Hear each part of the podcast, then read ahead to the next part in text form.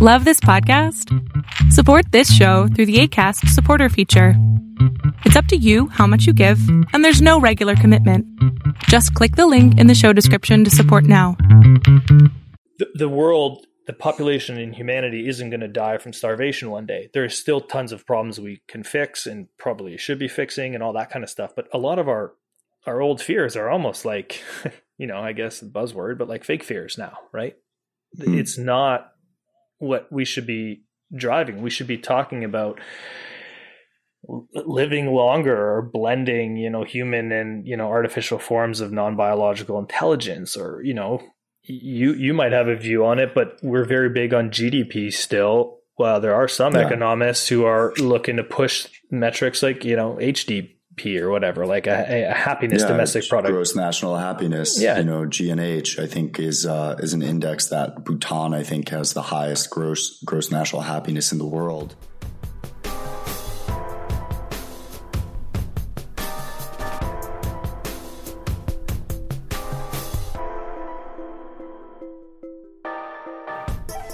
Right, Lookup listeners, welcome back to another episode of the Lookup Podcast. I'm your host, Mark Weinstein. It's been a minute since I released an episode. Been busy cranking over here on the Web3 industry and finding projects to invest in the open metaverse, uh, founders to support along the way, and uh, just haven't really had much time to continue to create this content. But I'm dedicated to the show and I want to continue on, uh, even if it's in more infrequent than before. Um, but I appreciate you all following along and continuing to come on this journey with me and uh, hope to get the newsletters back on a weekly cadence and the podcast back on a week- weekly cadence in time. Uh, today's guest is super interesting. His name is Eric Pilon-Bignell. He's a pragmatic futurist and the best-selling author of the book Surfing Rogue Waves, this book discusses the constant anomaly of change and how humanity is pushed to navigate through this exponential pace of disruption. Uh, the disruption brought on by the fourth industrial revolution, which Eric defines in this episode. Eric has a love for the outdoors. He's a surfer and it shines through as he draws parallels between life and surfing, presenting his insights using waves as metaphors of hardship we face in our daily lives. Uh, his love for outdoors also manifests in his desire to climb the tallest mountain on all seven continents. I think he's already done at least two of those. Uh, the book presents the idea of disruption as a means of moving forward into the future rather than being overtaken by the waves that come. Eric discusses how we could shape our life and the future of humanity with the decisions that we make amongst this massive change. We discuss the recent world conflicts that are emerging between superpowers, the impact that COVID 19 um, and the pandemic has had on us as individuals and on society. And then we uh, move on to discuss our views on the world and happiness. Uh, it's a really enjoyable conversation. Uh, it's been a few weeks now since Eric and I chatted, and I apologize for not getting this to you sooner. Uh, but I really hope you enjoy this episode, and I look forward to sharing more episodes with you all in the future.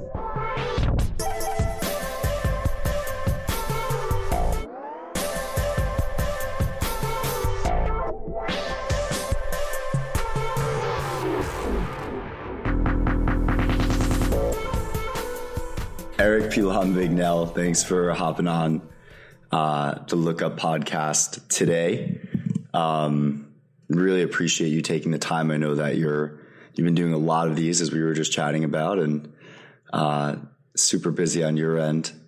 The book is called Surfing Rogue Waves.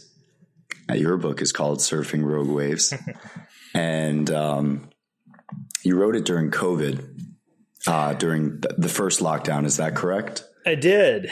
Yeah. I, I, think, first of all, uh, you know, thanks for having me as well, because we were chatting and um, we were also talking through kind of your busy schedule. So uh, you are equally as busy. So I appreciate you taking the time as well. Um, but I did, in fact, finalize and put everything together during COVID. It, it had been something I had been, you know, struggling with and thinking of forever. And I think mm-hmm. you know, we grew up a certain way, and I never thought I'd ever be an author, to be honest with you, right? And then uh, I finished, you know, my dissertation, which wasn't exactly what I wanted it to be in terms of like a purpose in the world, right? It was good. It applied to executives and global organizations, right? And, and how we mm-hmm. think and move with all this disruption and the speed through, you know, complexity and all that fun stuff. But I, I spent the next couple years kind of tying in more relevant research and you know a lot of this is really just a framework to how we think and what the you know projecting what the future is going to look like, right? We understand exponential trajectories. We understand somewhat of complexity sciences and how we can't control, which we don't like, but we can nudge things in a certain direction, right? And that mm-hmm. means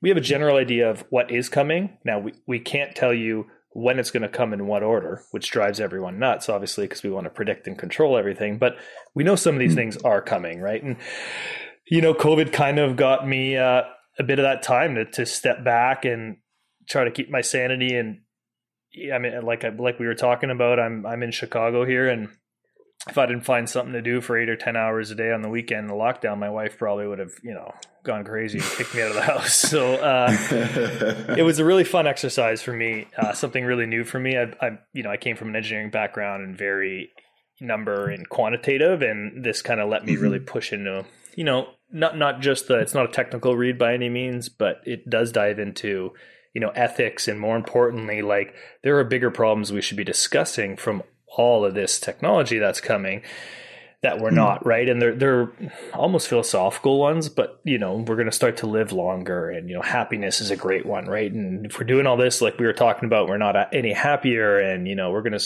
we're blurring the boundaries of everything right human mm. augmentation brain augmentation neuro nano biotechnologies you know if it's not technology, then science has got a robust pipeline of some you know mega trends that are coming down the pipe. And that's the theme of rogue waves. We have all these waves coming, and when they do collide, and we don't exactly know when and where, it, they're they they seem like this rogue disruption, right? And it's this rogue wave that emerges. And you might be for or against it. I'm not saying any of it's good or bad, but if we're not talking about it, you might just wake up in a world like we did now where you know we have IVF we have the internet. We didn't vote on those things they just appeared. Well that that's different when we're talking about these new trends right? CRISPR is designer babies. You might be for or against that right? What we're doing with some of the artificial intelligences and the data like who owns your data? What does that look like? What can they do with it? We've got Europe running it one way America running it another way China just owns it all and runs it their own way. You know these are all a lot of these are global problems that we've we've solved most of our fears to date indiv- individualistically, right? But not so much these global ones. I mean, as you can see, obviously with a COVID pandemic, we can't run around and have a bunch of different countries doing a bunch of different things when we have, you know, these kind of bigger problems. So, yeah, the book, uh, the book was a lot of fun, and um, yeah, here I am. I'm, I guess I'm an author. So, so. so it's awesome. So you you were an engineer, and then you were studying information sciences. So you say you didn't ever expect that you would be an author. What what is the um, the fantastic the, the fantasy path? What is the the path that um, might have been?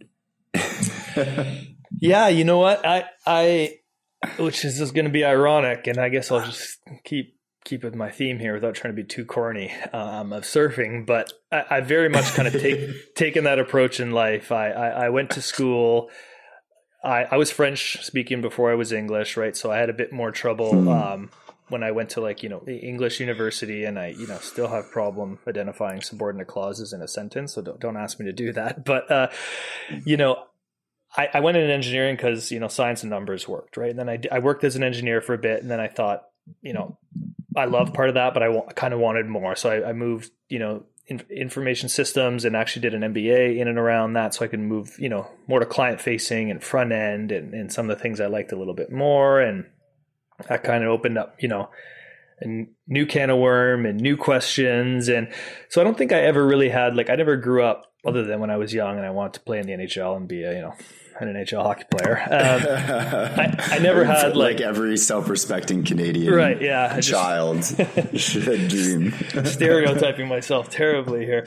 Um, I never had this like I want to be, you know, a scientist or an astronaut or, or a CEO or anything. I, I, I kind of always had this in, intrinsic like need of, of wanting more, and the more you learn, you kind of learn you want more, and um, and opportunities were always changing. And I really found the ones that I capitalized, like I could have never really pre-planned for and that's a bit of the theme of the book right? You know we mm. we have all this change coming. The problem is we don't have the ability really to notice change as it's happening. And part of that's because we're not looking for it right? So the idea is what if we could notice change while it's happening? And the book helps unpack a bit of that which again is is paralleling to life. Like i don't think i ever had this big picture um, goal as much as you know, preparing myself and then opportunistically as these waves emerged, I kind of would jump and surf on them, right? And I couldn't have told you two years ago I would have written a book, but now I've written a book. Um, so kind of great example, I, I, think of of the theme in general, and um, you know, I think it's a great way to, you know, there are higher risk, high reward. I understand all that with all this great technology coming out, but it's also what you make of it. You know, you've you've done a lot of that, right? You've, yeah, you've, you've done. That's really funny that talks. you say it's really what you make of it because I actually had a question pop up, which was kind of like, would you define yourself as an optimist, a pessimist, pragma- a pragmatist? You know, like how do, how do you think about the your your I guess emotional response. Maybe that's not even an emotional response, but it kind of is to yeah. these rogue waves that you you know are coming. As you said, we know they're coming, but not when and how necessarily. Right. Um, so you know the I don't, I don't take either stance. I, I, do find there tends to be a large school of people who are, you know, so far out there, right? Pie in the sky. The future is going to be either a singularity and it's going to be great, or it's going to be terrible, yeah. and you know, AGI is going to take over and we're all going to die, or it's, you know, there's the other extreme where like people either don't believe in it, they don't care, whatever it is. And I, I, find myself in the middle with a lot of these things. I find myself in the middle with a lot of things. And I actually identify mm-hmm. in the mm-hmm. book that anytime we have those situations where you're asking me, right? Like, are you pessimistic? Are you positive on it? Well, you, we should be in the middle, and that tension in the middle that's kind of pulling you both ways. That that's really good. In companies, we see that pressure with innovation, right? In our lives, that's kind of how we grow. In you know. I'm going to cliche myself here, but when we're surfing, like the ultimate move is is to get deep down into the barrel. And what's great about that is the barrel is ex- equally exciting, but also terrifying. I mean, if you wipe out in there, you are going to get chewed up and spit out, and you know you'll be looking out your ear for a week. But it's the biggest rush and thrill you can get. You know what I mean? So I'm I'm very much that mindset. I, I think it's so exciting. I think we are going to do incredible things. I think we're going to we're going to cure incredible diseases and not lose loved ones to things we would have thought was never impossible, and and all that great stuff. But at the same time, we need to be having the discussions of the other side of it. We have this inability, unfortunately, as a human race, of drawing a line between fixing people and upgrading people. Right? There, there are there are great mm-hmm. examples in plastic surgery, which we invented to put soldiers back together. Plastic surgery is not an industry that is being supported by putting soldiers back together.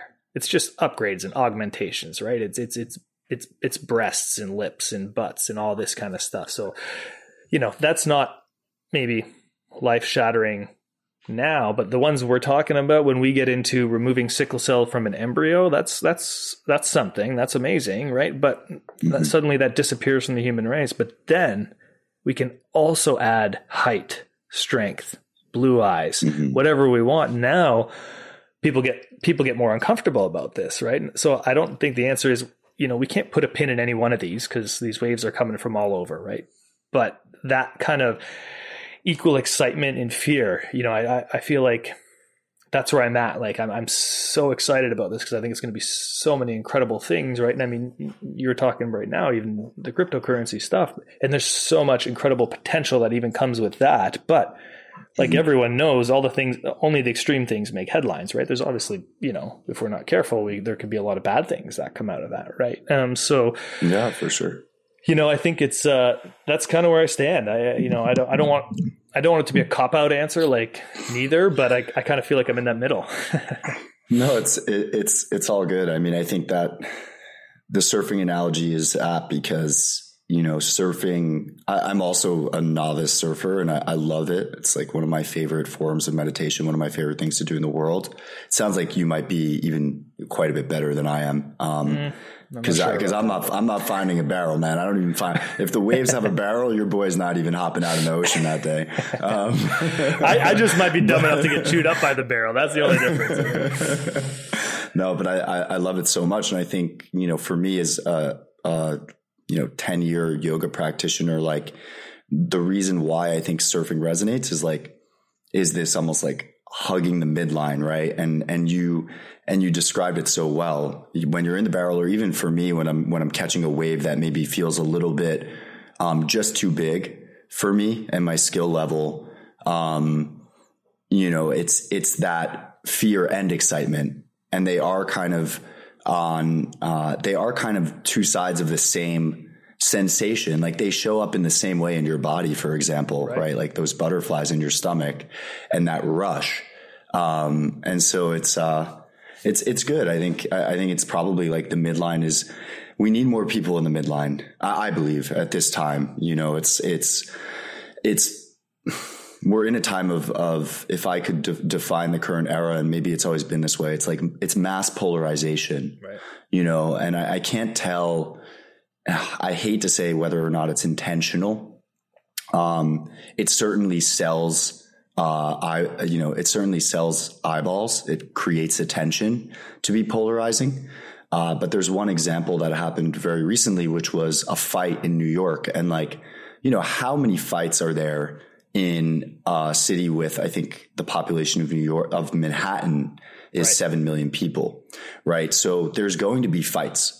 And the fight became anti vaxxers attack hostess um, for asking for vax cards. So the media turned it into crazy anti vaxxers versus, you know, rational vax, vaxed um, individual trying to enforce the highly rational um, vaccine mandate in New York City that's protecting all of our lives. And it kept running. It kept running. I don't watch the news, but my parents watch, you know, the local news on Long Island pretty much like three hours a day, I would say. So when I'm home on Long Island, it's like I get to see just what is being pumped through these media channels. Yeah.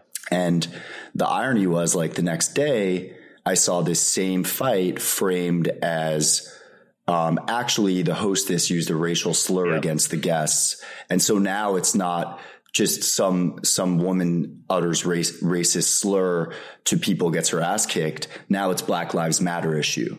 And and it's it's just like wow, like why does everything have to be have to become kind of like this meta issue yeah. um, that's a representation of all of the problems that society faces? Why can't it just be you know, there was a fight in New York today. Yeah. Crazy people like overreacted or maybe rightly reacted to a comment that was said to them. Although violence is really not the answer in my book.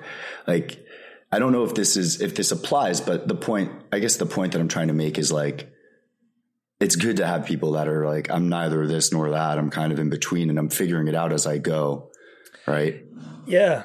Excuse me. And I think it's, um, it's, it's, it's two parts. I think the first part when when you were chatting about yourself surfing and not getting in a barrel, obviously, but just the the mindset, right? If we if if we approach the world more like a surfer, because you have it all, right? Like you're sitting out there, the water's flat, you're waiting for a set to come in. To your point, it's like more than meditative. It's like magical. You're just floating in the middle of this like perfect, beautiful ocean. It's it's the most calm and relaxed you'll be. And two or three minutes later, it, everything changes right? All of a mm-hmm. sudden you are like locked in, you're dialed in, and it doesn't have to be a big wave. You know what I mean? I'm I'm getting my ass kicked on small waves, right? But but I'm in the zone, like I'm locked in, I'm paddling, I'm focused, everything changes. I'm like I'm intense, and it's this really cool mix which we have in life, right? I feel like you know everything's like you have to be one or the other, you have to be intense, or we have this this great mix, which I, which I think the parallels are great. And then to your second point on you know, it's hilarious because, like you said, this is New York City. There are probably, I have no clue whether there, you could tell me there's 10,000 fights a day in New York City. I would probably believe you. It could be 100,000. I have no clue, right? Yet, as, as, soon as you started saying that, as soon as you started saying that, I knew exactly what you were talking about, which to your point is really messed up because I, I, I'm really, um, I, I really remove myself from at least the mainstream medias. They they lean too much one way or the other. It's almost comical sometimes, right? Um, and to your point, it, it is. You you can't get away from it though, right? So I, I, saw that. I saw, oh my goodness, you know, these ladies attacked this person, you know, because because they were anti-vaxxers, and the next day, you know, there was a racial slur. And I think what's what's shocking is you made a good point. We feel like this is kind of being done on on purpose almost to us, right? Like it's just so nonstop. But I think in reality people are opportunistic, i.e., the news media outlets and anyone else, right, where they can jump on these things as they happen. But very much like our, our markets, our, our financial markets, even, but we've lost control of the machine. We we hate admitting that, you know what I mean? But I feel like this is um, happening so much everywhere and this is how complexity works and we can't control it and we have all these little individual agents and they can be everything from like individual little people right or like organizations but we can still nudge and shape that in a certain direction. If we can get right more people kind of thinking to your point whether it's in this middle or whatever it is more the surfer's mindset right? Where you know i'm not you know it's not like a surfer's mindset like ah they don't care about anything dude. We just hang out and do nothing. It's this mix right? There are times when you got to relax and chill and there are times when you got to be so intense and get after this. Um, and that that really that that piece is I feel like a lot of what we're missing because we've got these dogmatic extremes now, and it's everywhere. It's not just in America. It is on hyper mode mm in America and the marketing machine, where suddenly, for whatever reason, you're one side, and it doesn't matter what the other side says, they're wrong. And what what what system in the world has zero things that overlap? It's it's insane, right? It doesn't even like make sense. So it's this it's this you know machine we've built that we can't stop almost.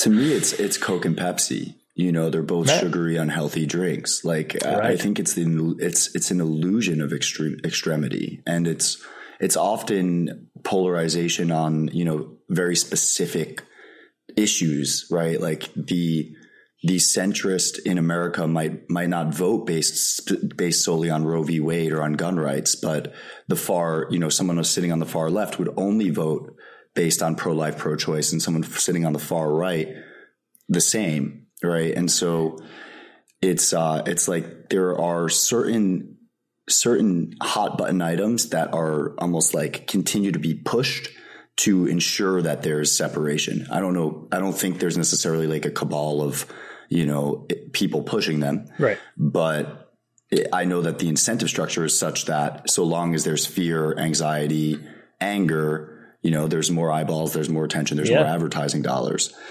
And so it's politically, well, especially, right? Like that's been how they've controlled masses forever, right? And and I hmm. think in the past it was helpful because if you know we didn't have governments to protect us, right?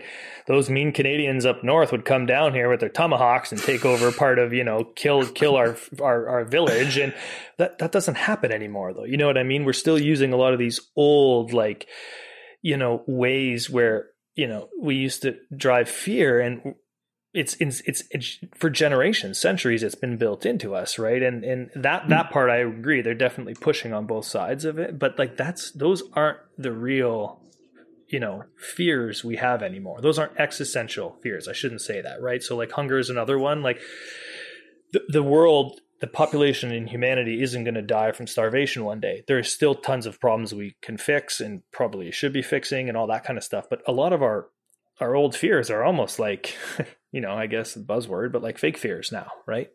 Hmm. It's not what we should be driving. We should be talking about living longer or blending, you know, human and, you know, artificial forms of non-biological intelligence or, you know, you you might have a view on it, but we're very big on GDP still. Well, there are some yeah. economists who are looking to push metrics like, you know, HDP or whatever, like a, a happiness yeah, domestic product. Gross national happiness. Yeah. You know, GNH, I think is, uh, is an index that Bhutan, I think has the highest gross, gross national happiness in the world. Um, and, and it's genius. Do you want to be a producer or do you want to be happy? I mean, you know, those are a lot yeah. of the discussions we don't and we GD, don't chat about. The, one of the biggest one of the biggest challenges with GDP as a metric in, in particular is it excludes it, it's gross, right? So it doesn't actually identify the the differential and where the um, where the the domestic product is kind of falling. uh, in whose pockets, so to speak.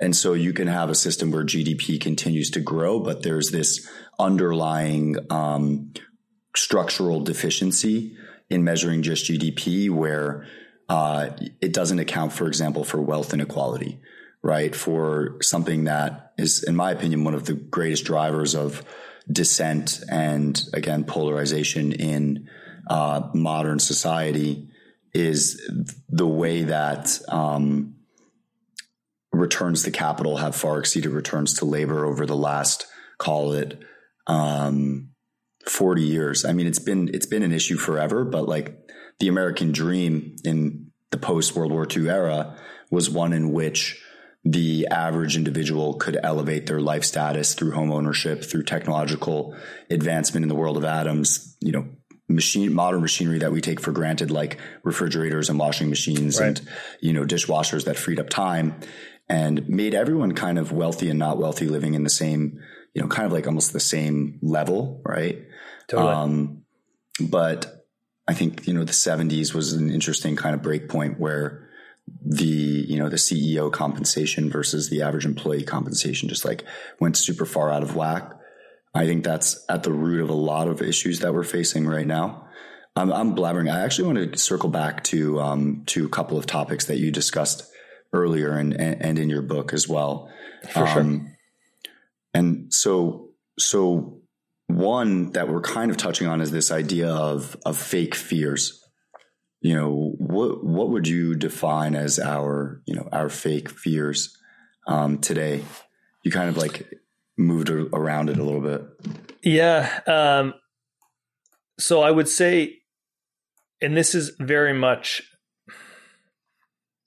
like at a large scale, right? Over, over, over time. This isn't, I'm not to say that these, these aren't still fears or that they're not still real, right? Or that we don't still have a problem with them. I'm, I'm using an existential lens here. Like I'm saying, this isn't a fear that's going to like wipe out humanity like like mm. like we feared it would have in the past. Um, so tr- traditionally we had, you know, governments because as as we grew and populations grew, we needed to to manage populations. And, and most of humanity, it was more important to believe in what your neighbors and your community believed in instead of what's actually true. And and you know, we we grew up that way and evolved that way and that's changed a lot now. So so violence, war, terrorism, that's a big one, right? They're, they all still happen. I'm not saying that they're, they're all still disgusting. I'm just saying like terrorism's a great example, right? If you look from an existential lens, how many people in the human race die every year from terrorism, despite the fact that it's disgusting and I'm not supporting it in any way, it's never going to wipe us all out, right? The, the, the biggest mm. problem with terrorism is our reaction to it, right? A little, you know, a little terrorist act here and then we go back and explode and react and you know show strength because the government's going to protect us right when really we have way bigger problems we need protection from probably so mm-hmm. i think that that violence and fear theme is is a real one um, nutrition was very much a big one right? You know we need to uh, you know famine was real. And again i'm going back you know centuries here but there were times when we had mm-hmm. famines that wiped out you know large parts of entire populations. I mean it was wild right? Realistically nowadays with you know our advancements in foods but you know transportation and distribution networks and all these things these industrial revolutions brought us it's sad to say but a large like there shouldn't be a lot of people dying from famine. And it is less and less every year. And unfortunately a lot of times that this is happening it is for political reasons almost right? Like if we got together mm. as a world and we wanted to we wanted to solve this we could we could solve this. But again global problems we have you know a, a little bit more more trouble in. So i would say um, violence for sure is the big one that we we still mm-hmm. are being managed by. And you know making each other like like you talked about earlier right we hate each other i think you know famine and starvation right is very much a real one mm-hmm. but we we haven't solved these problems, but we're very much a, a culture of of good enough. We, we, have solved that good enough, as in it's not going to wipe out the human race. So mm-hmm. our our minds, which we might not notice this change happening, moves on to the next existential problems we run into, and right now that's being controlled and run by quarterly revenue reports, which is probably not how we want the faith of our, you know, human race to be run, but living longer that's a bigger one because you know that this disease we have of dying it sucks. And the human race is going to keep working on this problem until uh, mm-hmm. until we fix it. And that's everything from all these different technologies. Ah, what does 3D printing have to do with anything? Well, I don't know. Once we start 3D printing organs, now no one ever has to so. die from, you know, liver or kidney failure. Like then we can live longer. Imagine, you know, imagine the more we understand the brain, we can remove or change or augment or, you know, again, this isn't naturally and you might be for or against it, but you might be able to stimulate different parts of the brain electronically. Now, those neurons and synapses, they fire in your brain the same way they would normally, except I'm I'm jump starting them from the outside, right? So mm-hmm. that might be able to work around diseases and brain issues that would have killed, you know, loved ones in the past. So this this eternal, you know, I call it eternal surfer in the book, but like this this chase of that is something that's real right now, and I don't think it's being governed different differently across different countries, and to be honest with you, probably even companies. And it's not a bigger question we're voting on. We're voting on fear right now versus, you know, uh, are are we okay or not okay with what we're doing in that? You know, the happiness is another great one. I think we talked about it earlier, but we do all this, but if we're not any happier, do we care? If our happiness is going down, right? Do we care? If the GDP goes up in all these countries that are doing great, you know, and there's great case studies like South Korea that took its it's a, an amazing story, right? It took itself from this this very impoverished country to some of the like smartest, greatest, you know, cost of living ever, and suicide rates went up like you know three hundred percent. I mean, mm-hmm. there's something there, right? And it, these are not none of the ones we're addressing. And, and then and another another um, subject you brought up earlier, South Korea is one of the um, hotbeds for plastic surgery. Right. Um, I think it might have this. It might be the country with the second or, or first most um, plastic surgeries as a percentage of the population size. Yeah. Um, there's like literal like plastic surgery like skyscrapers where people just go and have have these surgeries done to make their eyes bigger or their lips bigger or their boobs or their butt or whatever. Right. So, you know, maybe that's not a sign of unhappiness, but it's certainly a sign of people desiring to um, to alter themselves, you know, for some kind of external benefit. Right, and and we don't stop and think about concepts like happiness. We, we understand that you know. and we've seen this across, not even just in the U.S. We've seen it in Brexit, right? Like hey, everyone wants things to go back to the way they were, whatever that means. You know, like it's not better now than it was yeah. then somehow, right? But um, you know, if you look at happiness, happiness is how hard it is for you to achieve what you want to get to, right? So if you get there, you're happy. But unfortunately, and it's by design, evolutionary, happiness is temporary, right? You get food, you know, you have mm. sex, you do all these things that, you know, make us happy. And then eventually it fades and we go and look, we look and we try and do those things again because we need to reproduce, we need to eat to live, we need to, you know, some of these things are hardwired into us, but we are, we are constantly upping that you know that drug of happiness because you know the what we're trying to achieve is further and further and further and the, we're having yeah. harder and harder harder times getting there so if we're not careful we can actually do all these amazing things and be less happy which just doesn't make any uh, sense it's the form it's uh, i think Alain uh, Alain de Botton um, I might be mispronouncing his name, kind of like his psychologist who studied yeah. happiness. And he had like the happiness quotient, which was just your, um, realities over your potentialities right. and it's effectively like what you're describing is we keep moving the goalposts, right? The potentiality yeah. keeps growing, the denominator keeps growing while the numerator grows, the do- denominator grows more, and so we're less happy. I want to circle back to like, you know, this concept of, um, I think surfing is such a great analogy.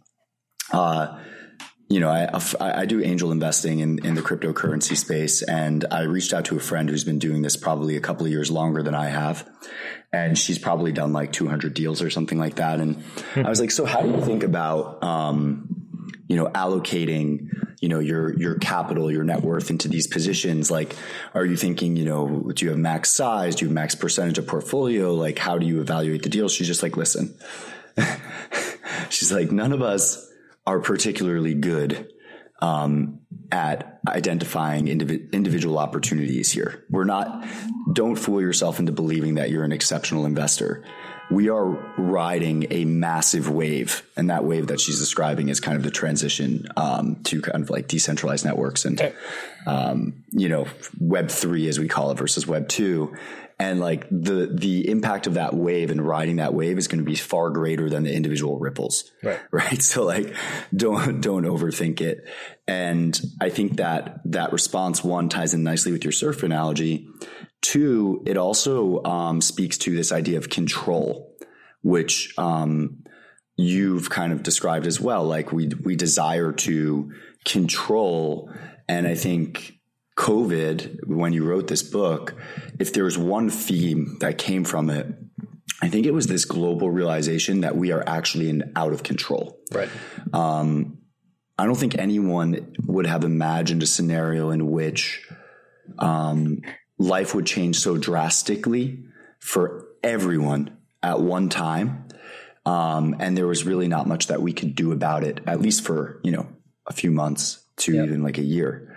And this realization for most who believe that we're in control um, is terrifying, right? And that leads to this fear of like, oh wow, if I'm not in control, then like anything can happen. And now I'm I'm afraid, and so you we start to make decisions out of fear. Um, and I think what you're describing is a desire to um, stop making fear based decisions to uh, identify that a lot of the fears are unjustified, at least at a, at a global level in terms of like the survival of, of all humanity. And, um, and now once we remove our desire for kind of control and the fear that we're out of control or the fear of these, these old, these fake fears that you de- describe, then we can start to, um, at least adjust or ride the waves that the real waves that are coming that matter, which is this fourth industrial revolution. Yeah, totally. And I think, you know, your example of, of investing is a great example. And again, we could, uh, I'll, I'll parallel back and forth to surfing on that, right? But surfing, when you think about surfing, if we actually just try and study it, you know the way you might invest in a company for example right so so what happens to surf you just have to understand lunar tidal patterns right how that interacts with the cosmos but then you've also got to understand you know coefficients of friction and real-time calculations of physics and how all these molecules are going to hit in the water where the wave's going to come out and then that you're going to have to adjust your body and like okay, but that's not what a surfer does, right? They don't do all those things. um, so I don't, the book kind of helps Imagine. us to be like, just surf. Like there are things we can do at a high level to help us know, right? Like you know, you, you mentioned your mindfulness practice, right? And some and, gratitude, like the the action of writing it down, and it changes your mindset. Now you don't have to understand the neurophysiological and neurochemical reactions that are happening in there, but it, we know it does it, right? So the same way you mentioned COVID, um, which which I think is a great example. I'm going to use two examples. Uh, they're not this black and white, but let's do it for intensive purposes, right? Organizations companies, industry has been preparing for this digital transformation. Slower than they should have but how long have you know everyone been saying to companies right this is coming it's going to be there they've been preparing for it. Covid hits terrible i'm not saying this is a good thing that happened but it forced this digital transformation. Suddenly companies had no choice but to adapt and die and guess what? They all shifted and you know what? For the most part they did really well industry did really well. They adapted pretty well. Now, not all industry, to your point, right? A lot of hardship in, in, in, places where you need human interaction. But I'm saying as a whole, the system didn't collapse. People, you know, were able to shift from home and work virtually like you and me are doing right now, talking to each other in different cities, you know, through, through a computer screen. But then we have education, which never prepared for this, which wasn't ready for this. And now all of a sudden they're forced to shift and they're trying their best, but like it's been a failure, right? E- educating an eight year old and asking him to sit in front of a computer for eight hours, I have enough trouble doing it. You know what I mean? I couldn't have done mm-hmm. it for 30 minutes as an eight year old, but we weren't prepared. So, to your point, like, it's not about um, perfectly picking off which one will happen, but preparing yourself to surf these waves, kind of like how you guys are investing in some of these crypto things, right? You're preparing to surf. So, industry did that for a work from home shift, which in the industries that were capable of doing it was rather successful. Education has not been successful. They were very archaic and they're very mechanistic and their same models in the same way that we batch, you know, educate children and like we did 100 years ago and no shift in that where it, the technology is all there right we've got cognitive computing programs that can track your eyes and, and and and constantly engage you like you're playing a game except you're learning right some of the studies are showing that in an hour of playing some of these things is equivalent to like an eight hour school day but we, mm-hmm. we were mm-hmm. never investing or looking at any of that. We just kept doing things the way we were doing. And this step change comes in, disruption, this rogue wave, we're going to call it. COVID. Rogue waves are good and bad. They're they're not always you know all sunshines and rainbows either. But mm. so it, it just blindsided our educational system, and now we've got entire you know year or two of kids who are you know, and and that affects this interconnected mess, which is back to what we were saying. Like we can't stop this machine.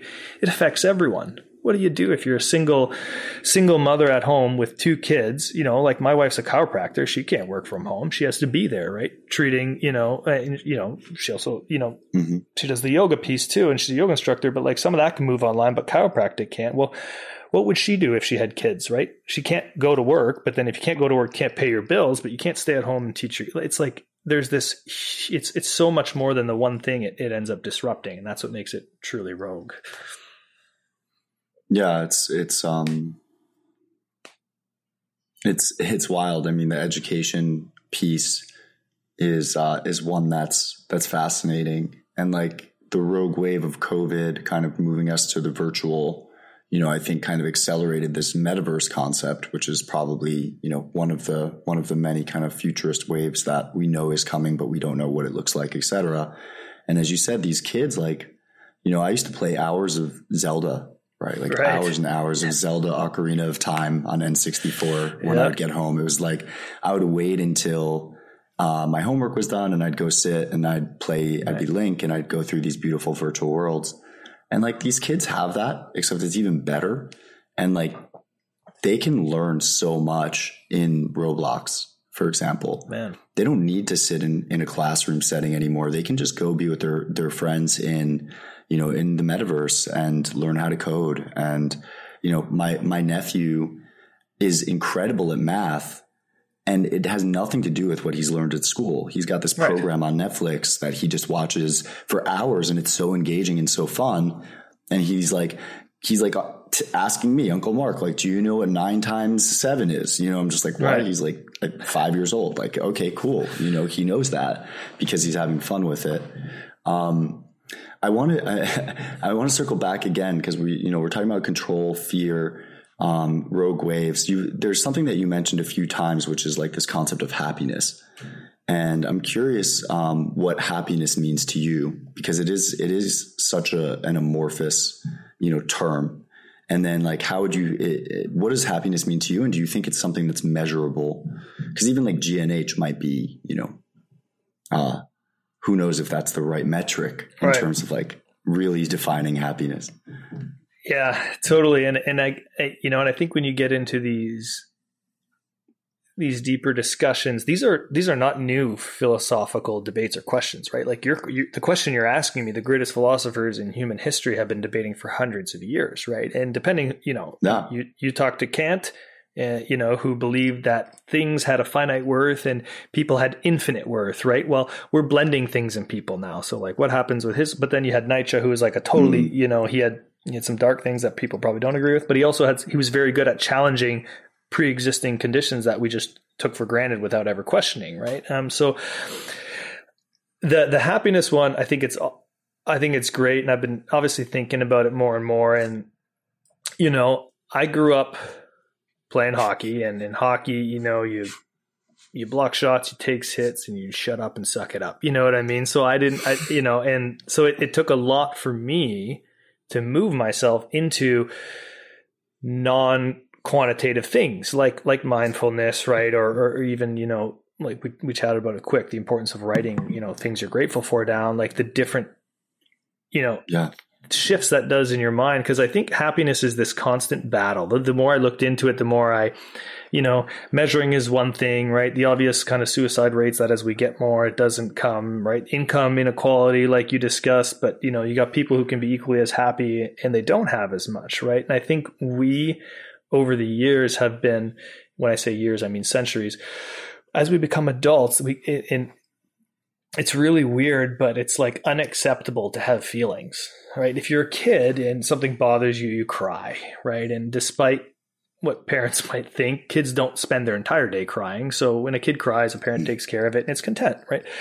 As an adult, we're not, we're not, we're not supposed to show our emotions either way, right? Like imagine hmm. every time I was upset, I just started crying. I mean, I know adults that would literally cry the entire day, um, you know, but we're, we're, we're told not to. And if we get too excited, we question how excited we should be, right? We don't want to let ourselves go, you know, too much because it's not very, imagine, you know, you, you were sitting here saying, "Yeah, let's let's talk about your book," and I just started screaming and jumping and running around the room and getting so crazy fired up because I love talking about my book. You know, our I, you know, our society would be like, "What's wrong with this guy?" Um, a kid can do that, right? But then as we grow up somewhere in there, it's it's it's not okay to like let ourselves do as much as that stuff. And and I think happiness is is like success in a way. It's it's a very personal question. I don't think there is a general definition, and I think my answer now and a year from now and two years from now would probably be completely different to you in a way. But like success. Mm.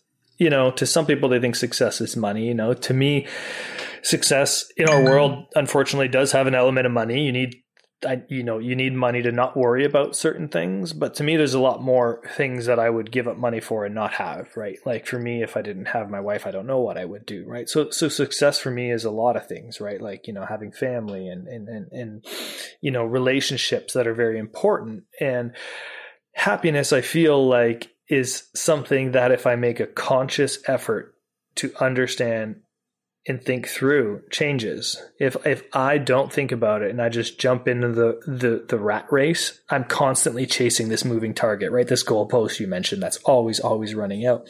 Whereas, and I, I go on and off, and I'm I'm getting better at it now. But like if I take the time on something that traditionally wouldn't be, I wouldn't have thought was important, but it's very important, and that's my own kind of mental health and well being and these things, right? If I pull myself in, even if it's every morning, right, just for that half an hour where I'll put together some some mindfulness work, you know, it's some writing, some my day is very different, right? I I I suddenly notice and appreciate different things, and I you know probably don't notice it because to your point, it's very hard to measure, but I I feel like I'm happier. You know what I mean? I, I things mm. don't stress me as much, so you know I, I don't know how to define all that, and I don't think there's a right or wrong way of defining it either. I think how you define happiness could be even different than how I define happiness. But you know, we do know it's temporary, you know, but we do need mm-hmm. that that why I feel like like you just mentioned because you know this happiness our why on happiness is going to determine and shape a lot of this rapid progress we're doing right our, our. Hmm. our brain architecture and biological kind of brain structures currently attempt to achieve happiness, you know, it'll never be enough. We'll always be kind of chasing more. So if we're not careful, we we you know, we're gonna we're gonna chase the wrong things, thinking we're chasing happiness, and we're gonna you know chase it right into a suicidal wave, for example, because we all we're thinking is we want bigger and more versus like there are times when you should be content, you should be happy, kind of floating out there waiting for the next set to come in, right? And and mm-hmm. unless you're consciously looking for those things, and I feel like to your point, we've lost control of our system and because we have this we're junkies for more we, we don't do that as much now it's harder now to do than it was in the past there's just less time for you to really turn off and be on your own i mean a great example this weekend my wife and I are going for two days just kind of off the grid and camping. And my wife hates camping, but she's finally agreed to do this because when we're there, you can actually disconnect, right? Otherwise, people are like, ah, just do less screen time in your house. You know what I mean? Don't check your phone. Like, it's just not that easy yeah, compared to when you truly disconnect from everything, when you can't do it. Um, so that's a long winded, somewhat way of talking around your question, I guess. But you know, I guess. No, I mean, I, I, wasn't expecting you to like have the answer to like what is happiness, which is kind of why I framed it as, you know, what does happiness mean to you? Because, um, you know, it, I agree with you. It is different for each individual. I think one element of it that I that I'd like to kind of like pull on a little bit or one thread is this idea of like happiness is practice. You know, happiness is work, which yeah. is fascinating, right? Because I think most people would not identify with that. Um, like when you're describing happiness, you're describing it as like it's the 30 minutes in the morning that, you know, where I put in the, the self work to have my mindfulness practice and do a little bit of writing. And then my, my default mode state becomes one that is happier. I'm, I'm enjoying things more. Right. And, it's I don't know. It's it's fascinating. Yeah, and you know what? It's a good call out, and it took a while for me to get there. Right, I was kind of happy sometimes. I wasn't happy, and just unfortunately, I can't quite kick the, the quantitative upbringing. But once I really started to get into and, and and trying to do more, which kind of led me there, and we can get you know flow, and there's a bunch of cool research coming out there, right? But like, you can do things that release certain that changes your neurochemistry. It releases, you know, suddenly you're getting, you know, dopamine and serotonin and these things they they make us feel better. They make us happier. And we can also do things that that are, you know, like stress hormones, like cortisol. And the more cortisol you produce, right, the more actually stress you build. And the more stress you build, the less interpersonal you are, right? And the less you sleep and the less you're rested and the less you can get. So it's like this negative spiral it sends you down into. And for me, it was really understanding that that I could allow myself to go back and say, okay, this stuff makes sense. I need to, to your point, work on things like happiness. Whereas before, if you told me, you know, my wife's like, oh, this works for me. I'm like, yeah, it's, it's hocus pocus. You know what I mean? Like, you can't just think something and it's going to happen. But there's a lot of science that says it's not the fact that you're just thinking it, it's all the other things it creates in your life. And suddenly, when you think things or you write them down every morning, you are unconsciously looking for all those little things, right? Like you eat, live, and breathe crypto, you notice and pick up on little crypto things that no one else would even think about, or an opportunity that crypto could apply to, right? Whereas I wouldn't think that mm-hmm. because I haven't forced myself to write that down every morning or think through that. And and so it's not work as in like I think it's bad work, but I think more than anything, you know, it's it's work we have to consciously at least think through and, and start talking about. You know what I mean? And I think, you know, Mark, I know this is uh, your podcast, so I don't want to flip it too much, but like personally, at least for me, and I'm, I'm sure some of your listeners would like, like I'd love, I'd love to flip that question back to you, like you know how you would define mm-hmm. happiness. Like I feel like you've gone through so much stuff, you know, in in previous life, and you've you've you've taken the time, you know, to you know, and opened yourself. You've also been very open about this, right? Like I did this great thing and I posted nice pictures of it, but in the reality, like I was working 18 hours a day, you know, trying to, you know, grind through some things here, right? That are, you know, a bit of a yeah. mess. So I'd love your thoughts on, on it. Cause I think the more we kind of hear and talk about it, it you know, I, I want to take some of the goods and bads of, of kind of lots of people like yourself, great minds.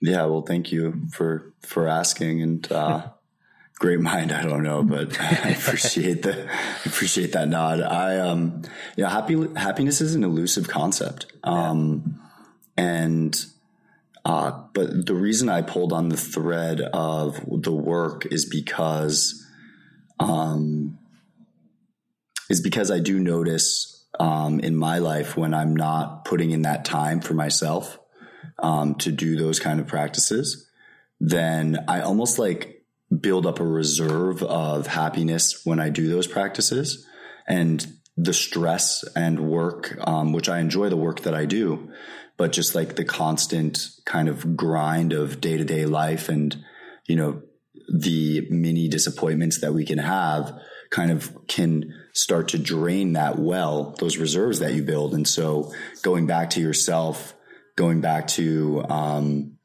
gratitude as an example or being in nature doing things that we we love i think refills the happiness tank so to speak. And then we're operating with almost like gas like like a full tank of, of joy a full tank of happiness. And it's a reserve that we can actually run on. And i think some of the um, you know yoga gurus and other gurus and religious teachers in the world um, would note that that gas tank is actually an infinite source that we have the potential to tap into at any moment in time um, if we choose.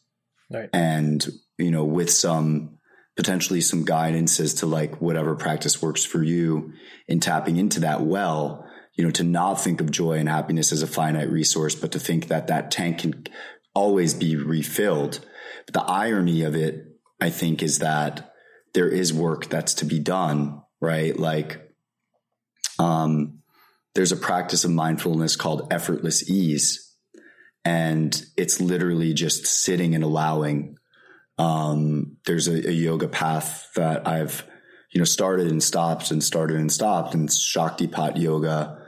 Um, and it is this practice of effortless ease. And, you know, you, you're meant to sit for an hour and do nothing, like do nothing and not focus on your breath, not recite a mantra, not um, do anything. And for someone like me who's constantly doing, you know, always doing, doing, doing, I am the doer, this sense of ego of me being the one that's activated um, is meant to fade away when there's nothing for that ego to do except to just be.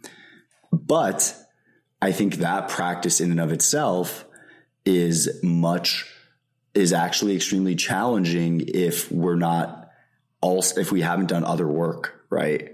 Right.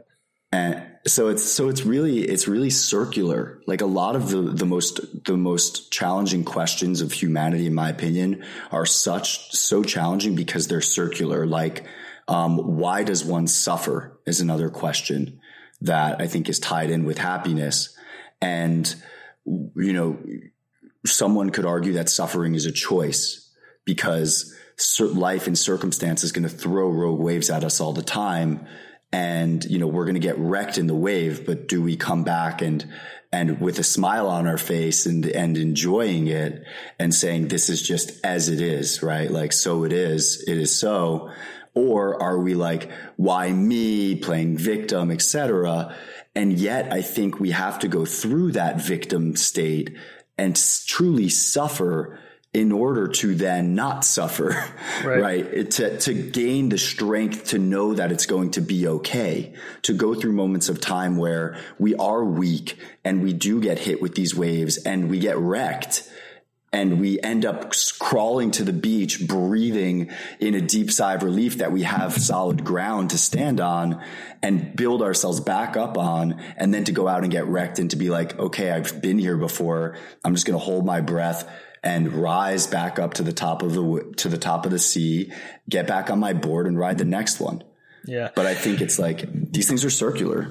Yeah, and I, I, think you nailed it. And I think the other thing is how you engage with certain things, right? Like getting wrecked. Like it's one thing if you know you do that and all you think about is the negatives, and I almost drowned and I died and I never want to. Or you think, you know, you almost you almost want that high that you almost want to go get wrecked again because what if you don't like you just do so incredible things and that's a bit of the surfing analogy that's the way we kind of really grow and, and transcend and become better people, companies, whatever, um, it is that, right? We have to chase that uncomfortable. That that's how we get to the next level, right? And and how we handle that, I think, is great because I think you also, you know, you're you're very self aware on it because it's very much the, the ego thing that not everyone talks about. But for me, that's what really led me to understanding the work on things like happiness, right? My my ego was how do I do more? Always. Like how do i increase my peak performance? And you know and and and the reservoir and the gas tank's a very big one. And once you start to understand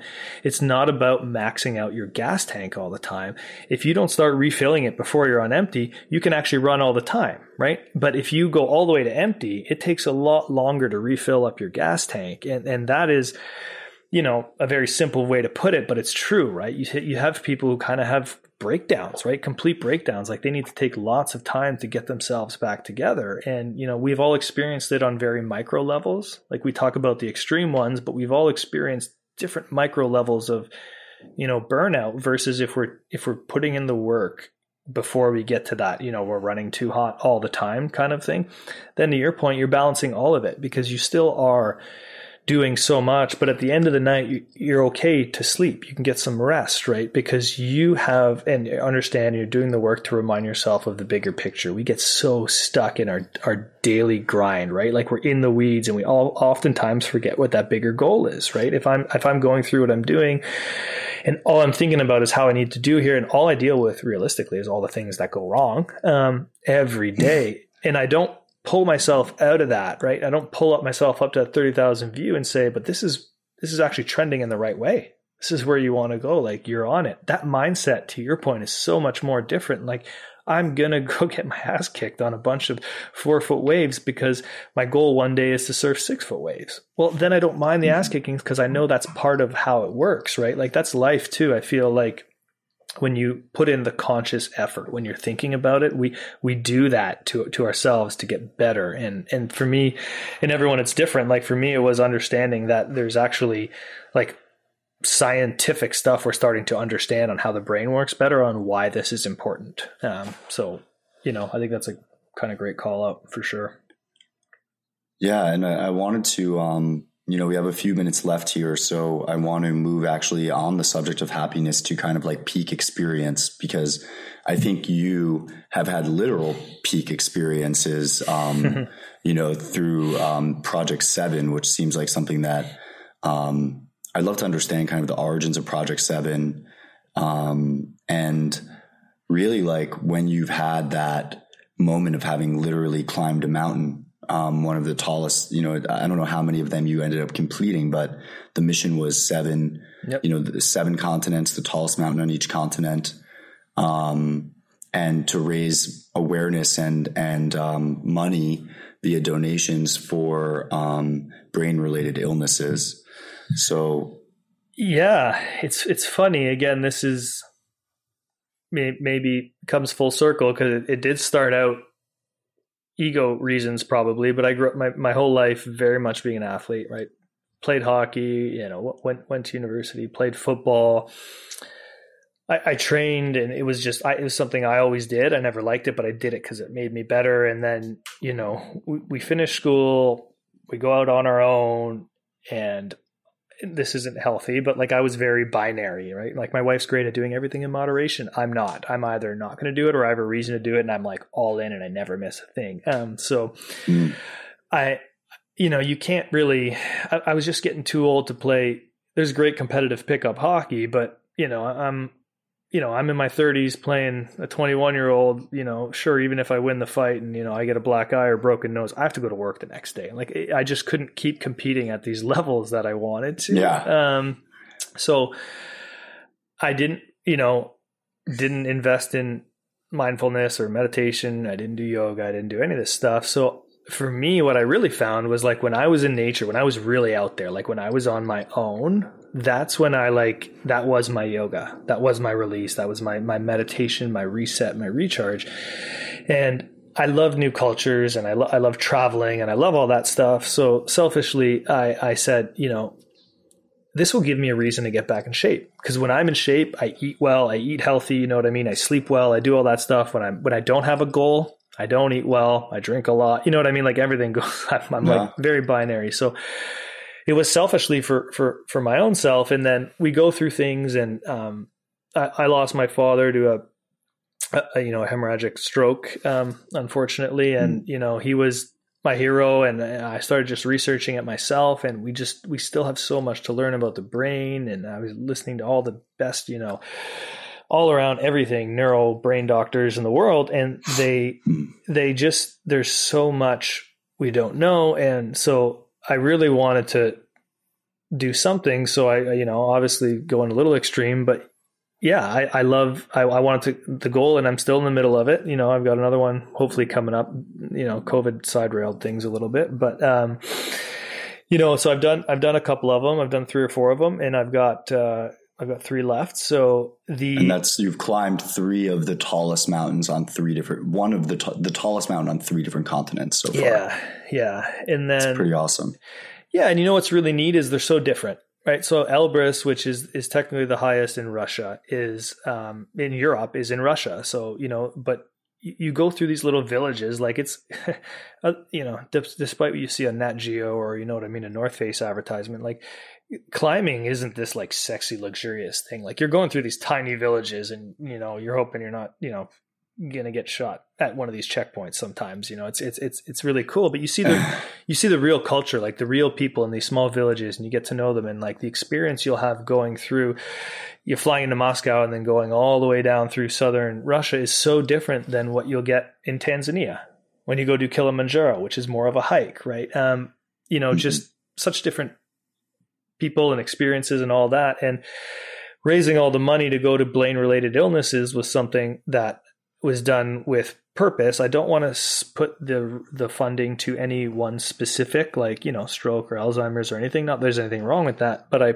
I chose um, two two Brain Canada is one, and then there's uh, um, a U.S. brain research one that that I that all the donations go to. 100 percent of the donations go there, and the reason is they fund any kind of brain related illness at all in any way. So any startups. Yeah. And what I like about that is it themes the rogue waves, right? Because a breakthrough in deep convoluted neural networks in artificial intelligence will could spark our understanding of a certain protein in Alzheimer's. And all of a sudden, it's not Alzheimer's research that advanced that Alzheimer's breakthrough, right? It's something completely different. So, oh. kind of any kind of neurocognitive kind of research is where I want it to be because I feel like we get very siloed in our our goals and minds, and that's okay. But I wanted to kind of give to that broader, like, let's have a little breakthrough somewhere else that's going to help augment something else. So that that whole initiative kind of gives me, uh, you know, I, I I was going through all this, and I just wish I, I went back and did more for the world. You know, I wish I, I wish I went back and tried to be a doctor. I probably wasn't smart enough, but like you know, like a, a medical doctor or a brain researcher or someone who could like you know fix lives, help lives, and it's not too late, man. I know, yeah, I know, but um, so this this was my like take on that. You know what I mean? This is how I kind of try to yeah. help give back and draw and drive that. So it's uh, it's fun. You know, selfishly, it helps me a lot as well, and and you know, anytime I think you can you can take any of your passions and purpose, right? It mm-hmm. helps, you know, and, and you can package that up to help others. It's great. And back to your point on like, you know, when you have purpose, I feel like your purpose helps drive your passion and that helps with things like happiness. So at the end of the day, you've had a shit week, everything's gone wrong, it's gone down the garbage, but you know what? You know why you're doing your workout? Because you're there's a bigger thing you're chasing. You have a bigger purpose, right? Like, and that for me really helps. And again, it's it's it's a conscious effort that I started unconsciously, but it, it really helps for me. It's it's the reason tonight after a horrible day, I might go still get my run in, right? Because I've got a climb coming next summer, right? That is, you know, I've got to carry 150 pounds fully unsupported to the, you know, coldest part of the planet. Like that mode that's a bigger purpose for me than my than my these these you know it doesn't have to be a daily problem what about a week what about that month when just everything went wrong you know what i mean you have this mm. this bigger purpose which the purpose is what drives your passion i feel like yeah I, I mean i think you might have nailed another element of happiness which is purpose right yeah, sure. and meaning and I was, um, you know, actually, my uh, I'm, I'm sorry about your father. Um, I never met my grandfather. My mother's uh, mother's father passed of the same uh, uh, hemorrhage in the brain when she was 16, I think. So, wow. you know, it's uh, it's definitely there's so much more advances, but it's also we know so little about right. the human brain still. I mean, my previous guest, Jack Feldman, was um, the man who discovered the the bundle of neurons in our brainstem responsible for uh, our inhalations. Uh, and he does a lot of great work on, you know, on the the brain breath relationship. Uh, so yeah, I mean, it's an incredible project and I'm, I'm happy that you're still going for it and you're going to hit all seven, I expect. So, um, yeah. keep me posted. I'm going to, you know, any listeners want to find it. I'll, I'll add a link to project seven here so you can throw some donations, um, to help Eric climb, uh, all these seven peaks. I really appreciate you coming on the show, man. This was a really fun conversation.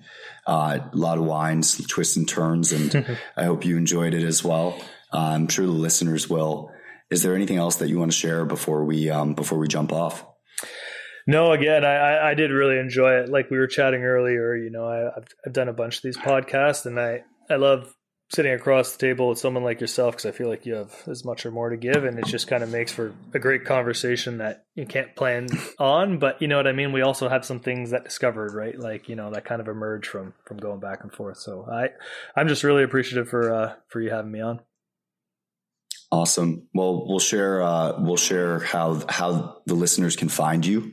Uh, the book is Surfing Rogue Waves. Um, you can find it on Amazon.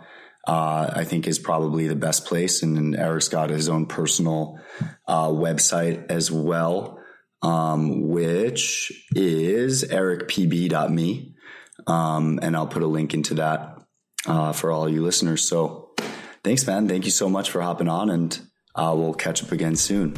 Thanks so much for having me, man.